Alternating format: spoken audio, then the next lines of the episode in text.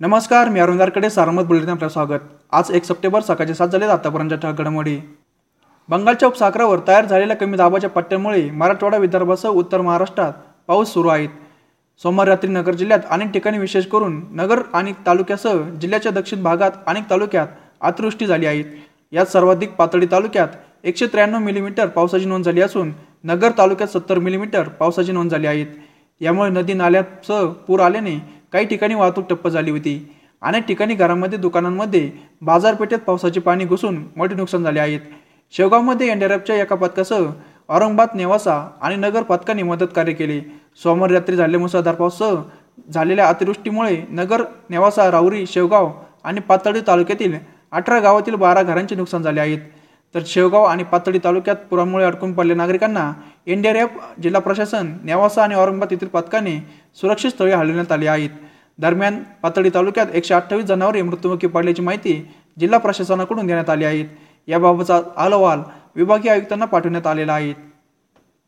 जिल्ह्याच्या अनेक भागात जोरदार पाऊस सुरू असताना मात्र नगर जिल्ह्याची जीवनदायी असलेल्या भंडारदारा मुळा तसेच दारणा धरणाच्या पाणलोटात पावसाने पाठ फिरवल्याने शेतकऱ्यांमध्ये चिंतेचे वातावरण आहेत भंडारदारा धरण परिसरात काल मंगळवारी दिवसभर पावसाने वाकुले दाखविल्या.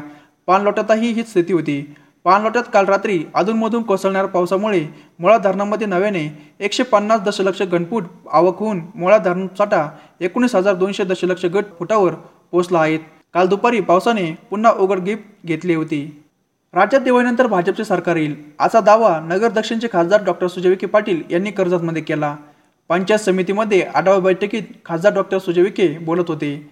यावेळी उपस्थित नागरिकांनी प्रश्न आणि समस्या सुटत नसलेली तक्रारी खासदार डॉक्टर सुजय विखे पाटील यांच्याकडे केली. त्या तक्रारीला उत्तर देताना खासदार डॉक्टर विखे म्हणाले दिवाळीनंतर आपल्या विचारांचे सरकार सत्तेवर येणार असून त्यावेळी तुमचे कोणतेही प्रश्न शिल्लक राहणार नाहीत. त्यामुळे थोडा दिवस फक्त थांबा. यावर महाराष्ट्र सत्तांतर होणार असल्याची सूचक इशारा खासदार विखे पाटील यांनी दिला आहे. केंद्र सरकारने देशातील शेतकऱ्यांना पी एम किसान योजनेअंतर्गत बहात्तर हजार कोटी रुपये वाटले आहेत. मात्र दुसरीकडे राज्य सरकारने दोन लाख रुपयांची कर्जमाफी व नियमित पैसे भरणाऱ्यांना पन्नास हजार रुपये विशेष सवलत जाहीर केली. परंतु ती केवळ कागदावरच राहिली असून राज्य सरकारच्या कर्जमाफी योजनेचा बोजवारा उडाला आहे. अशी टीका सुजय विखे पाटील यांनी केली आहे. जिल्ह्यात मंगळवारी सातशे आठ रुग्णांना रुग्णालयातून रिचार देण्यात आला. आता बरे झालेल्या रुग्णसंख्या एकूण तीन लाख अकरा हजार तीनशे शहात्तर इतकी झाली आहेत. रुग्ण बरे होण्याचे जिल्ह्यातील प्रमाण हे आता शहाण्णव पॉईंट पंचवीस टक्के इतके झाले आहेत.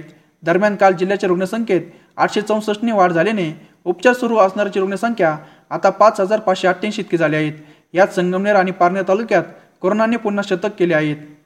श्रीरामपूर शहर व गत दोन दिवसापासून संतदार सुरू असल्याने जनजीवन विस्कळीत झाले आहेत सोमवारी दुपारपासून सुरू झालेली संतदार मंगळवारी दुपारपर्यंत सुरू होती. काल सकाळी साठ वाजता संपलेल्या चोवीस तासात श्रीरामपूर शहरात आठ पंच्याऐंशी मिलीमीटर पावसाची नोंद झाली आहे. या पावसामुळे श्रीरामपूरकरांचे तारांबळ उडाले आहेत.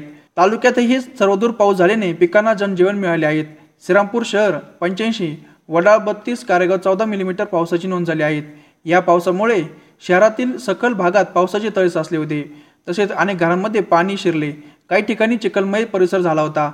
श्रावण सरीमुळे कपाशी सोयाबीन मकासह फळबागांना जीवनदायी मिळाले आहेत. या होत्या आतापर्यंत ठळ घडामोडी. सविस्तर बातम्यांसाठी वाचत राहा दैनिक सारमत किंवा भेट द्या देशदूत डॉट कॉम या संकेतस्थळाला. नमस्कार.